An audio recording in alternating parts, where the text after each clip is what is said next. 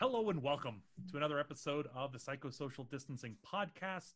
I'm one of your hosts, Daniel Chadbourne, and with me, as always, is Thomas Brooks. Hello, hello. And today we have a special guest, a returning special guest, uh, Dr. Courtney Plant, uh, who will be joining us in our endeavor to watch some movies and talk about their psychological merit. We have movies here in Canada. Yes. Oh, you do? The Frozen Wastelands. Yeah, we actually have movies. We huddle around them for warmth. I did have a question for you. Uh, when I did that uh, video for your human sexuality class, that I mentioned offhand that like I don't know if y'all have Walmart greeters in Canada. Do y'all have Walmart greeters We in do. Canada? We do. We do, in fact, have Walmart greeters in Canada. Oh, okay. Wow. How modern. Canada. Capitalism has made its way up here, too. It's spreading. It's spreading. So we um we all have kind of different degrees and how much we've watched this film. Um, uh, Courtney's seen this probably more than all of us. It's one of my favorite films. I've probably seen it at least a half dozen to a dozen times. So, Yeah. I uh, I watched it again today just as a refresher, but I think the last time I saw it was was way back in the yesteryear when I worked at Blockbuster. And Thomas has not seen this movie. I've got to say, guys, this was the wildest remake of Fifty First Dates I've ever seen. So we watched Memento, and uh, yeah, it was it is as I said. I you know it was a long day, and then I watched Memento. your poor brain. So I I guess uh, I guess we could start with initial thoughts, and then we can kind of talk a little bit about uh, uh, what we like, what we don't like, what maybe works psychologically, what doesn't. That's our kind of general general go to when it comes to this.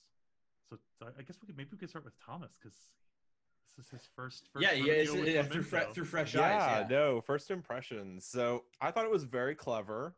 It was very stressful. I do have to confess that I did watch it before we started recording because I'm a chronic procrastinator, and so I actually did watch it at one and point twenty five speed, um, which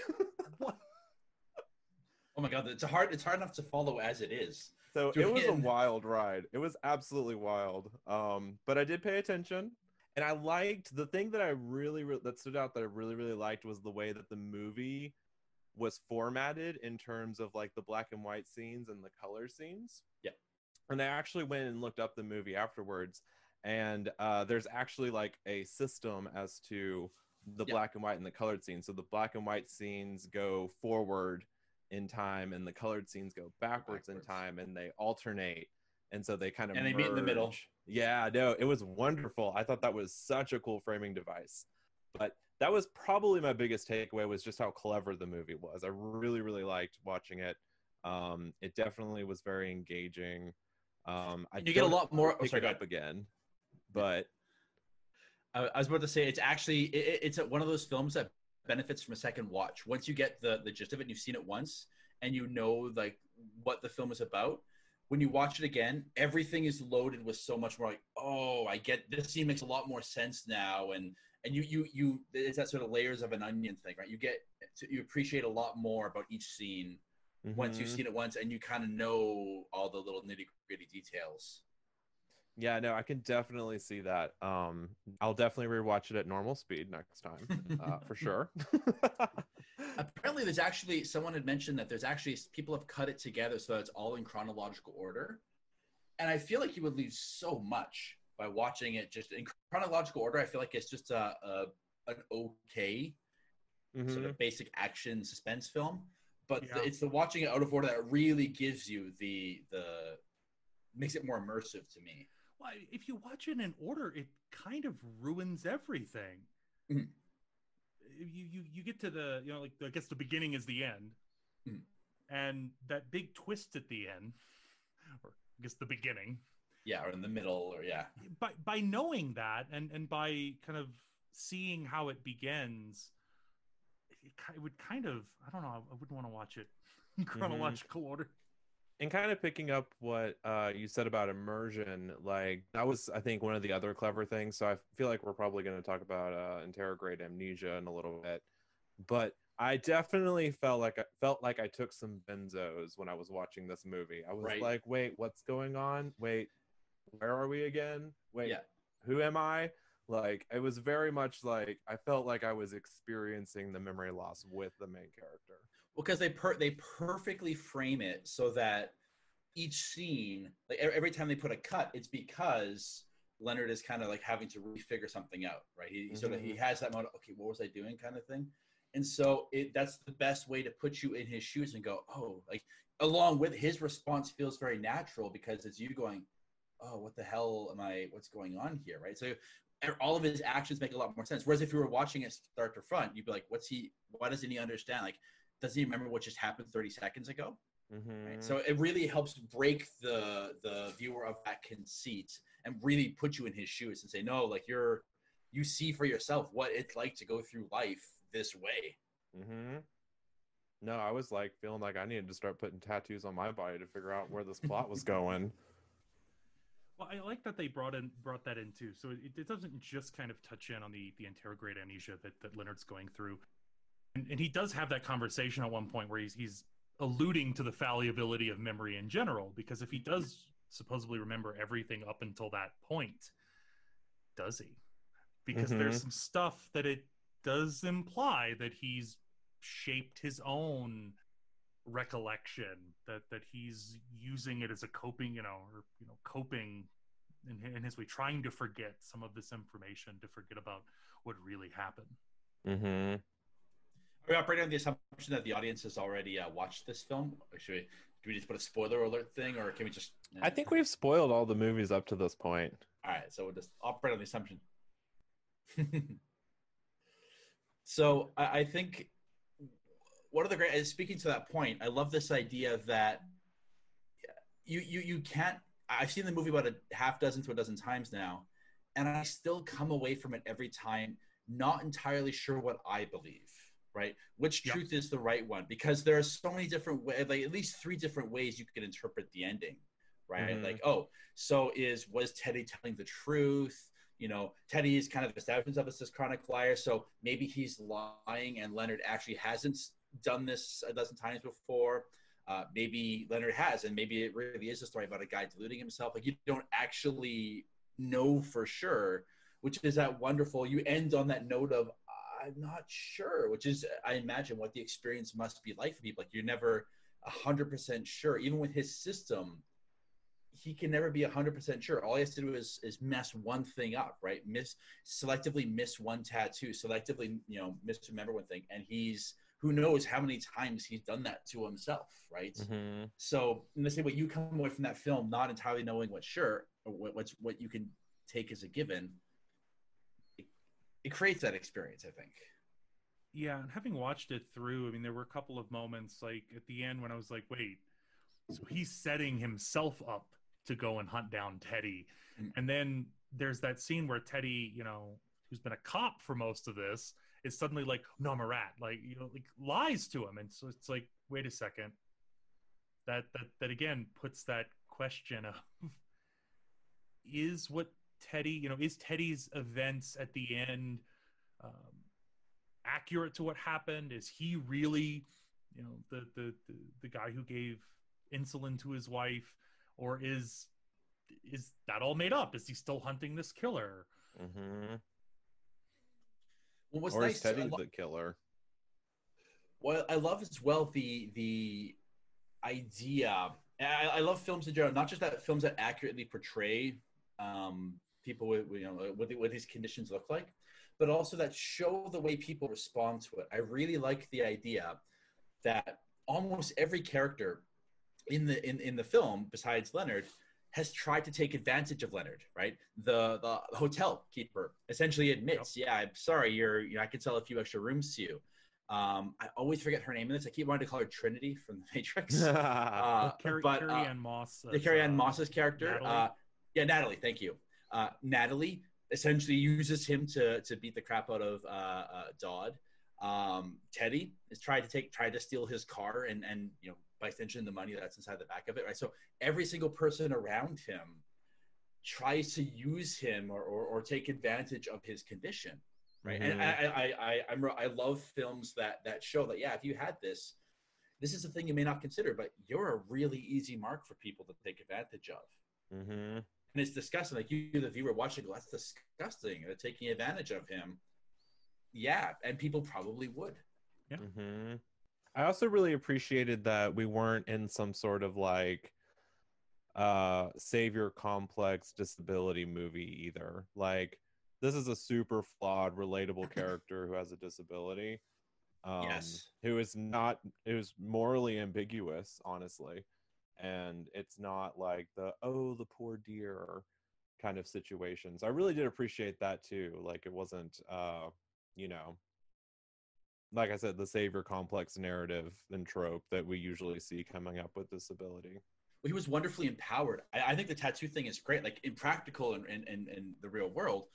But I love the fact that, yeah, he, this is a person who knew what had happened to him. And he wasn't about to, you know, he, he had a system worked out, right? He, he showed that even with this condition, you could do a surprising amount, right? You could, Mhm. you know, uh, uh, uh, and so I, I liked that idea, yeah, that he wasn't, you know, he wasn't sitting around just sort of bouncing around like a pinball at the whims of everyone. He had volition of his own. He had Mhm. efficacy and agency. Yeah, and Natalie wasn't like there to like, oh, let me rescue you and help you and enable you to kill your wife's murderer or whatever. Like Mhm. she was like, you're a human and I'm gonna get what I need out of you. She used him and then felt kind of bad about it afterwards. hmm The one thing I think I could say about this, and and to give you some background on what we've watched so far, so this is movie number seven. We've watched uh, Dangerous Method, High Anxiety. Um, what else have we watched? Kinsey, Kinsey. Um, You Goodwill Hunting. Mind? Uh, we have not watched A Beautiful Mind, uh, but we it, it was because we had watched Good uh, Goodwill Hunting, Kinsey, uh, Dangerous Method, and uh, oh, we watched um, and this was before Altered States. We watched Altered States, but we also watched the the Milgram and Zimbardo movies, The Experimenter and the Stanford Prison Study. Yeah. And so we had seen just way too many movies of professors uh, hitting on their students, and we wanted to get away from that. No, that's legit. That's legit. and we definitely did. And so we watched Inside Out last week, and then we watched this one this week, which was again a, a nice change of pace. But also that, that when when these movies trying to cover history or trying to cover some of these issues, um, one of the problems that that that that you know we, we really try to look for are you know, representation. Like Inside Out, we can argue is a good movie, but from a psychological standpoint, there are some really big issues. And if you're going to try to use it in a class to teach memory Yeah, or there's, cognition, there's, yeah, there's so much not correct Mhm. there. Right. Uh, this, on the other hand, I think kind of hits the the bill for you know not only being a good movie, but but also really kind of not just touching on anterograde amnesia or, or this kind of anterograde memory loss, uh, but also portraying it in a way I think that allows the viewer to understand it better. It's, Mhm. it's not just saying that this character has it, but framing things and cutting and editing the movie in a way where by the end of it, you're just as kind of jumbled and trying to put pieces together and trying to hold stuff in your short-term memory or within your, you know, kind of kind of you know, initial consciousness as, as much as the character is to some degree. Well, it's like it's like 90 minutes long, and by the end of it, you're drained. By the end of it, like, oh my god, I can't. And like, imagine if that was your day to day life. Like, it's it's you, you get a feel for just how draining it is cognitively, and how uh, if you had a person who you know people who have anterograde amnesia, right? If they do decide to sort of, uh, I know that's um um oh my god, I'm spacing on his name suddenly. Manimus took his wife for a head. Oliver uh, Sacks. Oliver Sacks talks about a case of anterograde amnesia where, if I recall correctly, the fellow was essentially kind of blissfully coasted in a state of, you know, like when- whenever he lost his memory, like the 50s or the 60s, that's just kind of how he coasted. And it's so easy as an outsider to look at that and say, well, how could you be content with that? And I'm like, man, if I had to do the equivalent of sitting through Memento for the entirety of my life, like that, that amount of hard work and trying to, like, yeah, I, I want to say at some point, whatever. I'll take the the convenience of uh, uh, forgetting. hmm I think also, and this is kind of outside of Memento, but just kind of the idea that like there's like a social support around you when you're going through a disability that is going to make things a little bit not not necessarily easier, but more fluid and comfortable. So like if we juxtapose this movie with like Fifty First Dates, where the entire town is there supporting Yeah. her and is in on it and is like just letting her do her thing and live her life. Um, you know, and this guy is like, you know, not hanging He's out alone. with the most psychologically healthy people. He's alone. He doesn't have resources beyond the money he stole. So like I think if we juxtapose that too, there's something to be said about like the environment around the disability also impacts how cognitively draining and exhausting that experience is going to be.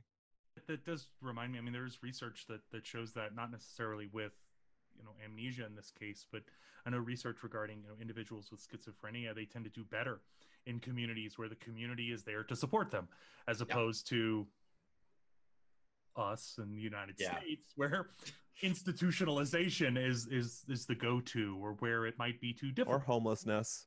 Oh yeah, Yeah. so homelessness. Yeah, Yeah. and where you see these these worse outcomes and that that kind of juxtaposition. I mean, in this case, even if Teddy in some way wanted to help him, you know, maybe he was there to help him on the first day, but maybe he was also a crooked cop who wanted, you know, if, if hey, if what Teddy was saying is true, he, he has shown himself to be a crooked cop that Yeah. that he's still using him.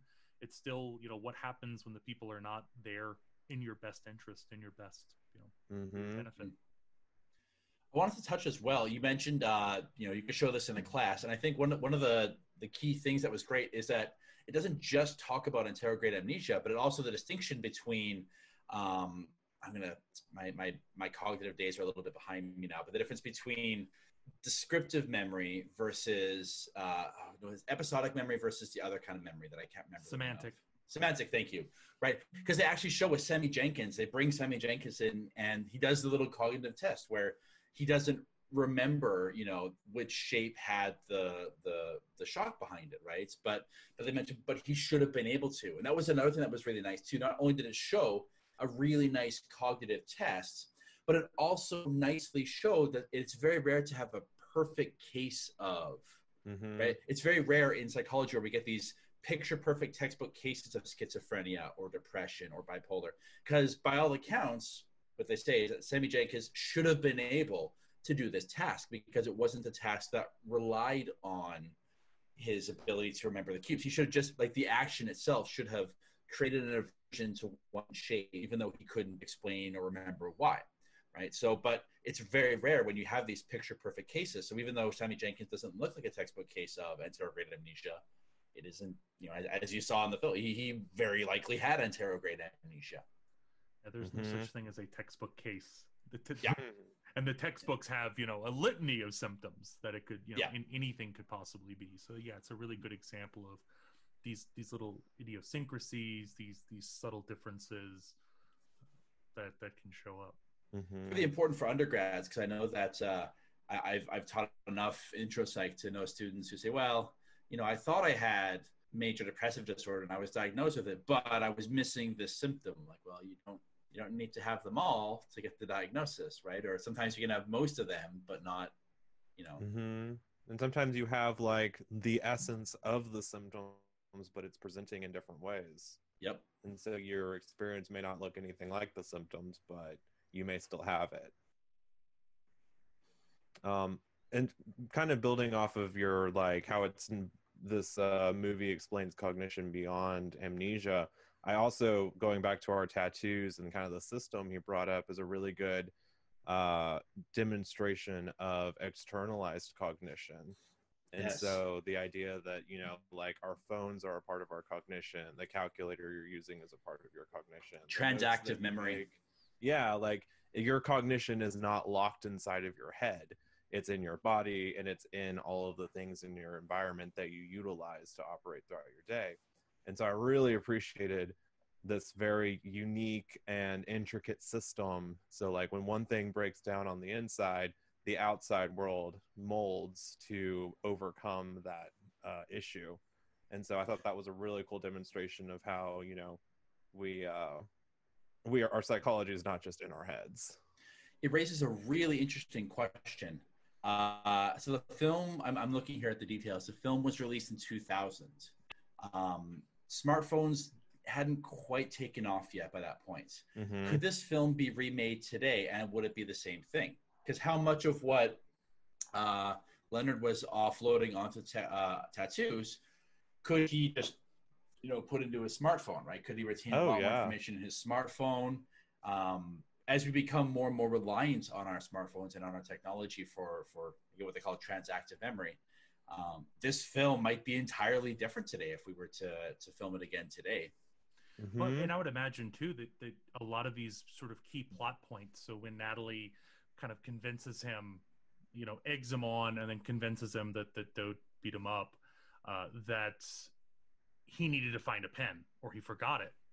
And so if he had a smartphone, it's all gone. He could just type it out and suddenly he remembers all of it or he has the notes to look back on and that some of these things now would the ultimate end goal be very different maybe not especially if you know the idea that that he kind of takes this willingness to say all right teddy's my next john g um would that would that really you know change that and, I, I think Mhm. like the core you definitely have to do some restructuring but the Yeah. core aspect of one wrong note could Mhm. suddenly mess everything up or send them on the wrong track one wrong Mhm. note one wrong uh, thing or you know a, a case that his phone dies Actually, that's how the, the it gives you other plot points, right? He loses his phone. Someone hacks his phone or pops something into his phone. Because one of the one of the plot points is he learns to trust his own handwriting, right? So when he wants to to write a note that he's not 100% sure about,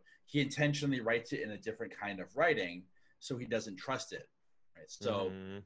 in a phone, if I had if you take my phone and you add a note to it, I have no idea that you've done that. Mhm. Um, But also, like surveillance technology goes beyond just the notes that you make. Like he could have the recorder perpetually on, loading onto a cloud, mm, and then listen to it speed later if he needs to catch up, Mhm. or shoot it through a you know transcribing software, and then he'd have a whole stack of notes about every conversation he had that day. It leads to really interesting discussions about the role of technology in helping to ameliorate some of the symptoms of mental illness as well right? With with smartphones and technology there's tremendous uh, potential therapeutic ability for all these cognitive uh, conditions right? We, we're finding ways to to help people sort of build up a, a, a, a scaffold to help them sort of function in day-to-day life. The flip side of which being that for for you know quote unquote healthy people who who over rely on you know I always use the example I can remember my phone number from when I was five years old and my friends' phone numbers. I couldn't tell you a single friend's phone number today. People say, "Oh, I'm Mhm. making us dumber," but we're just externalizing that memory. So it, uh, Mhm. the th- same thing that helps people with say mental illness could potentially be a drawback to people without it. So I'm rambling a little Mhm. bit, but it's an interesting no thought that I had. The hindrances make me think i mean there, there's some research that has looked at like people who take pictures a lot of pictures because they externalize that that transactive memory that that they have trouble remembering some of those events they need the pictures to remember those events uh, or you know even even on the kind of you know flip side of that that like kind of taking all these notes and it being kind of the point where you know, that is what, what what Leonard's sort of reliance is. He needs these notes. He needs these pictures. He needs this kind of bombardment of information. But the reverse can actually be overwhelming. I mean, to the point Mhm. where that bombardment of information, you know, people who tend to overload themselves on all the political news that's going on are sud- suddenly find themselves drained that they can't you know they're they're having focus issues uh, because they're they're constantly trying to juggle all this stuff and nothing's ever making it into long-term memory hmm Leonard mentions that too. If you remember, he mentioned that uh, he contrasted himself against Sammy Jenkins by saying uh, Sammy didn't have a system. Sammy just had books and books and notes, and he got overwhelmed, right? Whereas Leonard, part of the elegance of, of the tattoos was that it was really streamlined. Only the most important information Yeah. made it into, and and and realistically speaking, Leonard had a really simple life. Like he had, he had one singular focus. He didn't work a job. He didn't have a social life to maintain. Um, he so in some ways it was kind of a, an overly idealistic situation that you know he did yeah, uh, uh, get get the mail on Tuesdays. He didn't have a tattoo for that. Make sure to feed the dog, right? Like he didn't have any have to deal with any of that sort of thing. So he could be very single minded in that approach. But streamlining seems to to be efficient, and and you could probably all do with a little bit of information mm-hmm. streamlining. But also, if we picked him up and moved him into 2020 and say he did have all of those social responsibilities, you can load your Google Calendar up with reminders for every hour of the day. True. So he just ding, what do I have to do? Feed the dog. Ding, it's Wednesday, call mom. It's Friday, hunt Teddy. Yeah, kill, Wednesday, hunt kill John Teddy. G. Yeah. Yeah. I've, I've always found it not to stray too too far away from this, but I, I always liked the uh, the discussion, the debate that's that's happening right now about transactive memory, and it fascinates me because some people are sternly in the camp of our technology is making us dumber. The fact that we can't remember the phone numbers means we are dumber, whereas other people say no. The fact that we so readily we know at an instant. If I needed to figure out the population of Botswana, I could do it in 30 seconds. I know how to elegantly quickly find that information. Whereas, you know, 20 years ago, I said, well, guess we'll never know. mm-hmm. It's, it's like the people who are arguing now that one of the things that we should be focusing on as educators is not regurgitation of information, but finding and presenting information. Mm-hmm. And so, like, we we have, I mean, we have something that our our mentors mentors could have never dreamed of in terms of some of these journal databases, and that's it's not really about, you know, can you regurgitate this information effectively but can you find good information can you you know condense it in maybe a readable logical way to kind of support your argument uh, as opposed to just Mm-hmm. stream you know streamlining little bits uh, and, and i think that the kind of same i don't know with, with the transactive memory too it, it makes me wonder you know who are these anti-transactive memory because like the research even goes back to you just bring two people together. Yeah. two people working in an office together can split the cognitive memory tasks and each you know kind of keep aspects of their job together without having to worry too much about the other. And that doesn't necessarily make them dumber. Mm. they can pool their resources to be maybe more efficient in that regard. Well, it's why you see so much dysfunction when in a, a, a, a dating couple or a married couple for 35 years, when one of the one of the partners dies, among all the other stuff you're dealing with, like the Right. grief and the loss, is trying to return to normalcy and realizing all the the cognitive all the cognitive stuff your your partner dealt with. Oh, they always they were always the ones that dealt with the calling the power company, right? I don't know the number. I Mhm. don't know how to deal with that. I don't remember, you know, any of these details because they always handled that. Just kind of like anecdotally from my relationship and my partner and i were joking about this last night actually is that i was talking about a restaurant that i swear we had been to. No it was the restaurant down the street that we had been to and he was like yep nope if my boyfriend starts talking about a physical location or a landmark it's generally safe to say he doesn't know what he's talking about Don't have believe. do Don't believe his lies. don't believe his lies. Yeah, no, I have no idea. If he wasn't in the car with me, I would get lost in Dallas every weekend. I would have no, no idea where to go. Like he is that is where my cognition is. Um but no, going kind of back to the whole idea that we have enough technology and is it making us dumber? I think we're just in kind of like it's partially like cultural boogeymen, kind of like we talked about last time when Dr. Plant was here with video games and porn and like technology advancement and old people not liking that. But also the technology is challenging what our ideas are of intelligence to begin with. Yeah. And so moving towards this like where the having the information in your head is no longer important it's finding and using and making that information travel is so much more important because of the you know culture that we're in right now like the need has shifted in a way that you know people 20 years ago could not have imagined that's why we're having issues with 80 year old politicians who don't understand basic internet literacy It's it's a series of tubes, you see. yes that i mean that's why Or we just- have problems with uh basic cybersecurity. You know that again these this that disconnect, but yeah. So because we're all teachers here and we're all like i'm assuming y'all are older millennials Yeah, millennial. yeah Have you I found that these young these young younger students that we have right now, is it odd to you that they don't know how to use Microsoft Word or like any kind of like detailed formatting computer literacy? No. And do Do you want they to tell you why? Not know how to? I didn't realize. We- it was a thing. I, I I've actually noticed this this last semester. I have a severe lack of, oddly enough, um, Microsoft Word proficiency in some of Mhm. my students. Um, I don't think I think it's because it's maybe not being taught to that same degree in high school. Yeah, that's what I'm thinking. And all of their apps are very interface friendly. Hmm. And so, But- like, they grew up with computers and technology, but like, it's already been like, you know, simplified for them. And so they don't have like, I don't know what I do on a computer. I just guess and click and I figure it out. But like, Hmm. there's like not even a willingness to do that. Like, I kind of have, you know, because I've guessed and clicked my whole life through. This, this semester, I mean, we're, we're talking about memory, cognition, how we approach things, but this semester in particular might have been extra difficult because there haven't been as many computer labs to go to and maybe people to go get tutoring help or like a writing center that's easily available. But like, no, like this is how you do basic things like create a running head or indent or cite an APA style reference that and if you are looking for a social explanation for it, one possibility, ever the social psychologist, I'm looking for social explanations. Yeah.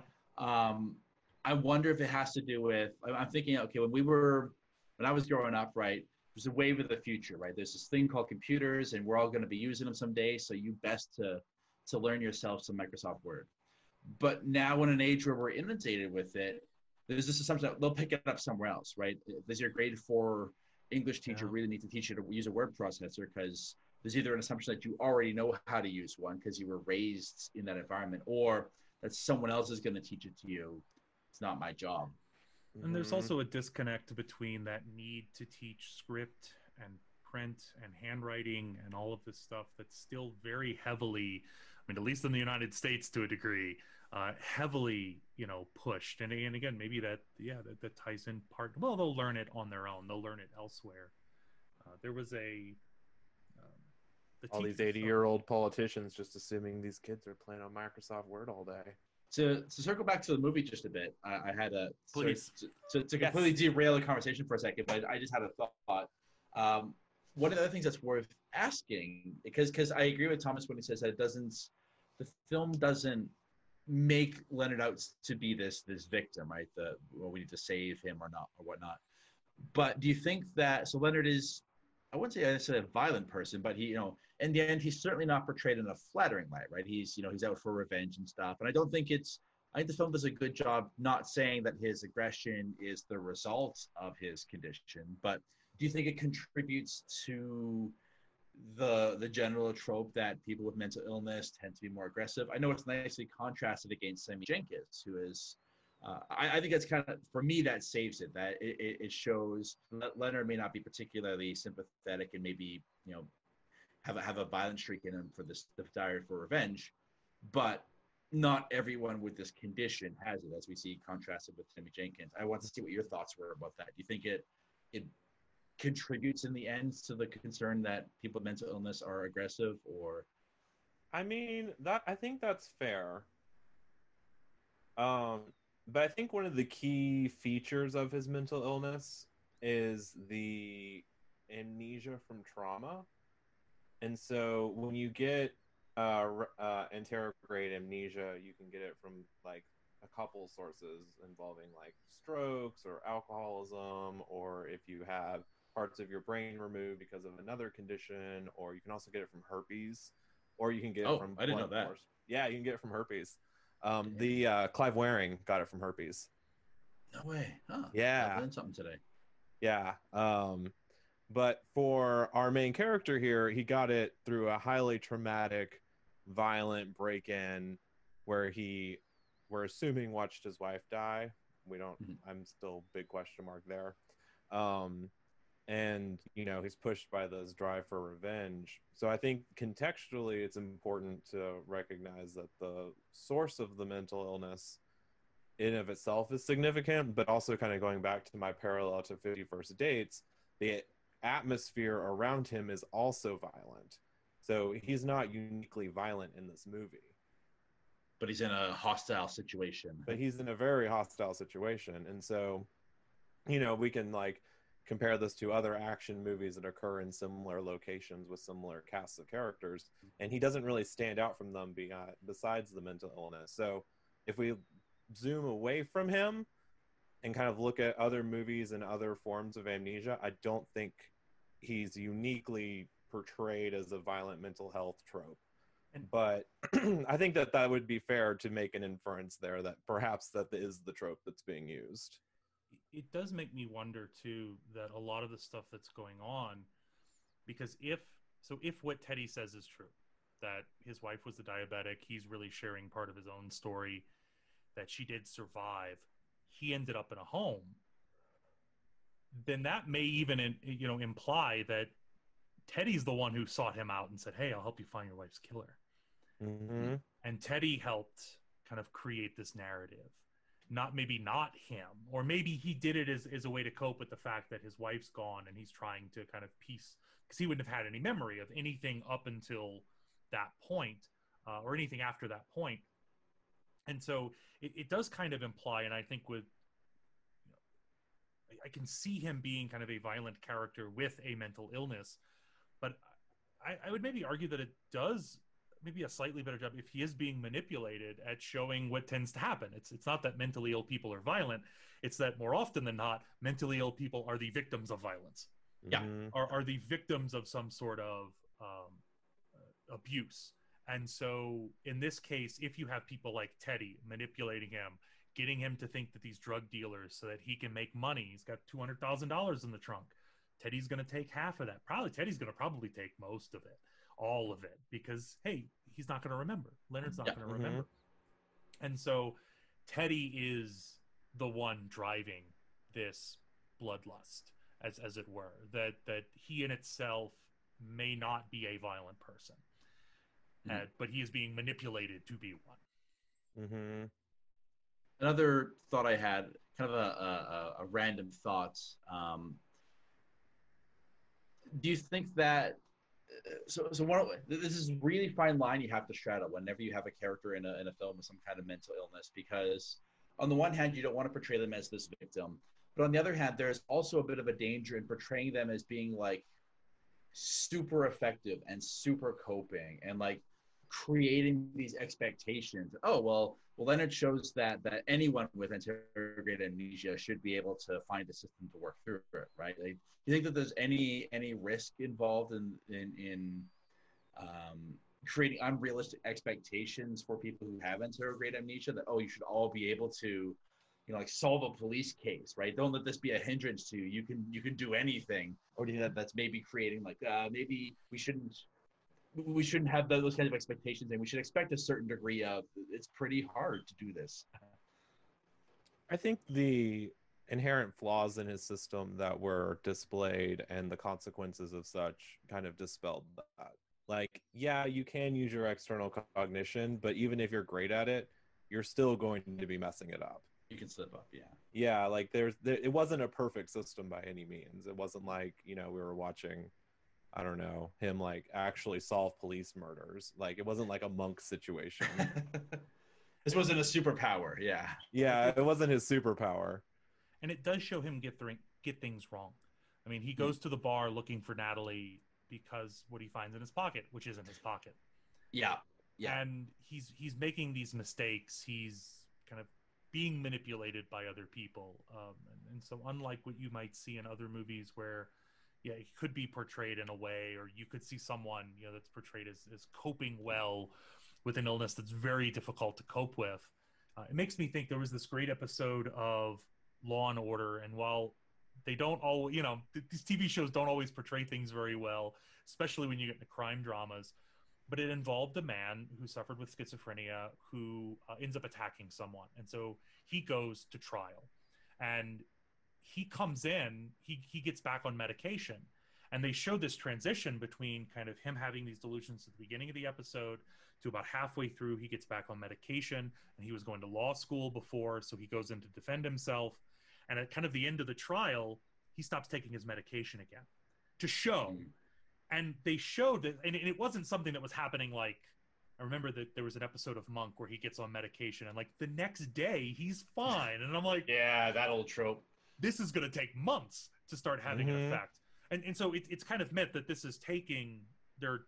There's time in between where he's getting worse or he's getting better, but it does it did show you know this case of like like this is severe. Like he's having these these really tough issues and he's really kind of suffering with this but also like he's not also taking his medication because of the side effects associated which is a Yeah. huge aspect of, Mhm. of medication with, with that and there are two great moments in this film that kind of nicely showed that too. My, two of my favorite moments for that matter. The the one scene where Leonard is is sort of running and he goes, "Hey, why am I running? Oh, am I am I chasing this guy? Oh shit!" And he, the guy shoots him. No, Yes. no, I'm running from him, which I thought was a nice demonstration. And then the other one where he, he's in the hotel room getting ready to bonk the guy on the head with it with the bottle, and then he kind of loses focus for a second and he goes, "Oh, I guess I'll take a shower." Right? And he, he's showering in the other guy's hotel room when he was trying to sort of set up an ambush. So I guess you're you're right. It sort of shows the the many flaws. This this is not a, a superpower of his. Uh, Mhm. I guess one last just sort of comment I had. Um, there, there's sort of a missed opportunity since we're since we're playing with the the the ephemeralness that's a word of the ephemerality of of memory. Um, how great would it have been if they could have somehow wove in uh, some of Elizabeth Loftus's work on uh, um, false memories, right, or embedded Ooh. memories? Because because speaking to this idea, like, oh, could Teddy have implanted that memory? How great would it have been if they somehow dropped that little kernel in there, just somehow mention or drop some some you know this idea the Loftus's famous study of the the um, people who remember being lost in the mall when they actually hadn't because someone had suggested it, right? And so even adding more more oh man, like Teddy could have could have put the whole memory of his wife dying into his mind when it wasn't even there, right? That, that maybe that didn't happen at all. It could have been another layer of what if, which is very again very plausible. We've seen from this uh, from prior research that you can implant false memories in people. hmm And I think that there would be some like that would be an easy thing to slide in because that was kind of the mm-hmm. question I was left was like, was his story about the other guy that he was helping with the insurance, was that him or was that the guy? And then you kind of see him talking to the cop, whoever the cop was, on the phone telling this story, and I'm wondering like, is like Teddy feeding him this and reinterpreting this information for him? Like, is he calling him every day to like reiterate the same story over and over and over again? and Yeah. and if his wife was diabetic and he would have remembered the process of giving her her insulin shot Yeah. shouldn't that be something he would have remembered before the amnesia hmm. Right. And so yeah that brings in a lot of these questions and yeah just bringing up something like that loftus's study some of these really at least Since we're already teaching people about about memory and how memory works already, it would have been s- again. I don't I don't fault the film for not having. it. I just think, man, what a great opportunity that would have been if you wanted to really just absolutely mind fuck the people watching. What a great way to add just another layer of complexity to it. Mm-hmm. you get to the end of the movie and you're like wait a second Because even e- the you memories real? that- right right Yeah. or the baseline memories real because he does also seem to have some trouble remembering those little details and those little events and you know he's like burning the old like the book and the the objects to kind of try to forget because he wants to but he doesn't but Mm-hmm. It just Hmm. adds Yeah, to that, I admit. I admit that part didn't make much sense to me. I actually didn't. That's the only part of the film that I don't quite get. I, that that doesn't. it, it did seem a little I don't- of place Yeah, almost like there was. The, I I get the feeling there was more to it that was cut, and that was sort of the result of editing. Because I feel like there, I didn't quite buy the argument he was trying to forget, and yet his whole life is devoted to this revenge plot. So I don't get. I kind of interpreted it as like because there's a lot of times like where they show in the movie where he wakes up and he's like trying to figure out where he is. And Mhm. like sometimes he wakes up and thinks that his wife is still there or like she got out of bed earlier or something like that. And so i'm wondering if those like the book and the bear and the hairbrush and stuff like that were cues that he used to like oh my wife's just not in bed with me. And then he gets up and then remembers everything. And so Mhm. it kind of gets rid of that recall as soon as he wakes up and puts him in a bad mood Oh, Fair. So, I guess we should get to an end and maybe rate this movie. Yeah. So we we rated on two levels uh, out of ten um, as a movie, and then kind of its psychological accuracy, class use. We kind of lump it together because we have had some that like accuracy maybe wasn't as important, but class use we could see it happening. Uh, it's like so, for example, like Inside Out was I think a four out of ten for class use and maybe psychological accuracy. There was some there. Altered States was like a two out of ten. hmm If you haven't But seen it, you're high really anxiety was a surprising one. Yeah, we gave high anxiety a really high number because um, the whole uh, scene for the conference was spot on accurate. Uh, it was a pretty good. Uh, they take a lot of uh, pot shots at Freud and uh, you know approach him As well really they great, should. Yeah, there's a really great uh, social psychology scene in it. Uh, if you haven't seen it, watch it. Good, good Mhm. Mel Brooks movie. So yeah, so um, I, I guess uh, we'll, let's start with Thomas. You haven't you haven't seen this yet. I, I think I know what Courtney's going to want to give it 10 out of 10. Uh, what do you give it, Thomas? As a movie, I will give it a I'll give it a 9 out of 10. As as the action genre isn't my favorite, just personally, I don't give it a 10, but it was probably the best action movie I've seen. So I'll give it a 9. I, I'd probably give it. I mean, based on how we've rated the other movies, um, you know, in terms of you know what they were and kind of in the context of that movie, uh, I, I could see myself giving this a ten out of ten. It was really good. Uh, it was probably not the movie I should have watched after a long day because it was it was very cognitively draining. It it was rough. The end just completely destroyed me. I was like, wait, and then I had to question everything maybe if I go back and watch it again, it'll be a little better. Uh, now that I kind of know some of the pieces, it'd be a little more interesting uh, to to kind of get into some of that. This is one of those movies, though, and, and I think to go back to there was there was a thought that I that came back to me where you asked, you know, is is this something that's portraying mental illness in a positive way? And it was making me think that, you know, movies like The Joker aren't supposed to do that. But hey, there's some people who really love that character for the wrong reasons. There are people who love Patrick Bateman for the wrong reasons. Yeah, yeah. I, I can see someone watching this and not paying attention and going like, "Yeah, that's a pretty cool superpower," because they don't quite get the point. Mhm. But I, I definitely, I really enjoyed it. I, I really liked the, the the story was good, how it kind of interwove. I mean, the fact that this is a movie you don't just want to sit down and watch once. You kind of want to watch again so you can pick up on some of those pieces. Um, yeah, I liked it. Yeah, and obviously I'm gonna give it a. a it's, it's one of my top ten favorite movies. I've recommended it to so many people, uh, and I do use it when I teach cognitive psychology. When I teach on uh, memory, uh, I tell students that if you want to get a, a, a perfect understand, near perfect uh, understanding of the nuances of what it must feel like to experience anterograde amnesia, this is my my go-to. And, and I remember teaching students the difference between anterograde and retrograde amnesia, and I'm like, watch that film, and you will never mix them up again. So yeah, 10 out of 10 on both accounts. Yeah. So Thomas, as a as a psych movie, I'm gonna give it a 10 too. Um, I think that our discussion about, you know, not just anterograde amnesia, but cognition as a whole, I think you could plop this movie in and have a really good class conversation about all sorts of different sections of the cog book uh, centered around this movie.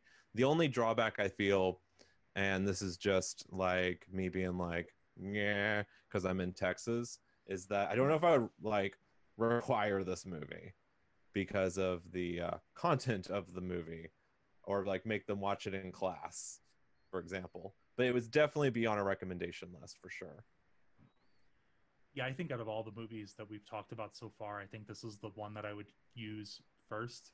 Like High Anxiety is just fun to watch. I Mhm. wouldn't really use it in a class. Um, but like the others from a historical point, there were just some issues with them. Like this is probably the one that I think hits the mark of you could get something out of this movie as a movie. You could get some out of this something out of this uh, as as a movie if you're you know taking a you know we're talking about cognition. We're doing a memory and cognition course. It'd be very really easy to use. Mhm. So I think this is like our top movie so far. i think it is I we'll have to go do- back through and view the ratings, but it may, I think it's number one. I think uh, Kinsey might be number two at this point. Yeah, because Kinsey was Kinsey was that one where where we went through and we were like, this can't be accurate. And we're like, oh no, that happened. That's completely entirely accurate. Yeah, they did not sensationalize that one. I'll also point out that uh, Memento, looking at its Metacritic score, it's got a nine from users and surprisingly an 80 from uh, critics. So it was actually kind of pan- not panned by critics, but it, not not liked by critics as much as uh, uh, by fans. So fans seem to, to really really like this film. Yeah, so yeah, we can highly recommend it. So I, I guess we're gonna try maybe next week. Maybe we'll just take a week off for Christmas. no rest, only work. No rest for we're we're watching we're watching a crazy one next week. Which one are we doing again? The Holy Mountain. Holy Mountain. I think I've heard of that one. It's it's uh Steven's favorite movie. Oh, Yeah. Yeah. now I now I'm not sure I want to see it. Yep. It's very good. We're good. I don't know. I, I feel like The Holy Mountain is probably going to be our lowest rated movie in terms of psychology use. I don't know because altered states is a thing. Uh, I, I and we gave altered states i think like a, a, a four or five out of ten as a movie but only because of one character in the movie who was the only person in a horror movie ever to basically say you're all idiots we're not doing this anymore but yeah, we gave altered as a psych film. We gave Altered States a three out of ten. the guy I uses feel like altered states of consciousness to become um, one of our early ancestors and then runs havoc around boston yeah, he does a bunch Oh, of drugs dear. and goes into an isolation So- chamber. that's what you missed out not doing that one What a Mhm. shame. yeah, no, if we took if we took all of the hallucination and like religious allegory of altered states and then turned it into a feature length film, that's the Holy Mountain. I don't know. I could probably fit it into a class better than Altered States. So we'll see. We'll see next week. If So- yeah. if I, if I could throw out a, a, a recommendation, not necessarily for next week, but for, for in general in the future, uh, if you want to talk about uh, obsessive compulsive disorder, Matchstick Men, Nicolas Cage. Matchstick Men. Okay. Okay. It's, it's it's one of his not super well known one, but uh, it's I, I won't spoil anything. I won't say anything about uh, how accurate or inaccurate it is, but uh, watch it with an eye for obsessive compulsive disorder and see what your thoughts are. That would be my suggestion. Cool. We'll, Definitely we'll writing eventually that do down. this again. And Yeah, uh, yeah. I, I told Thomas next time I want to do some really bad psychology movies too. like we've we've done some decent movies in this run. I want to do some really bad ones. Mm-hmm. I want to give low scores, but not altered states. So, all right. Well, thank you for coming on and talking to us, uh, or talking with us about Memento. Um, this was was really fun. It's it's good to kind of that we've kept this up for so long, and that we're we're still plodding along with our like six or seven listeners. It's good. Sc- school dropped out. No one's listening to this from my class anymore. Uh, but but yours, the, the the the discussion we did with you, and our Milgram Zimbardo discussion were like have been our two biggest hits so far. So we'll we'll definitely see if we can we can squeeze you back on for another uh, another discussion, another topic at some point in the future. So yeah, For sure. absolutely. yeah. So thank you again, and uh, I guess good night, everybody. Good night. Bye.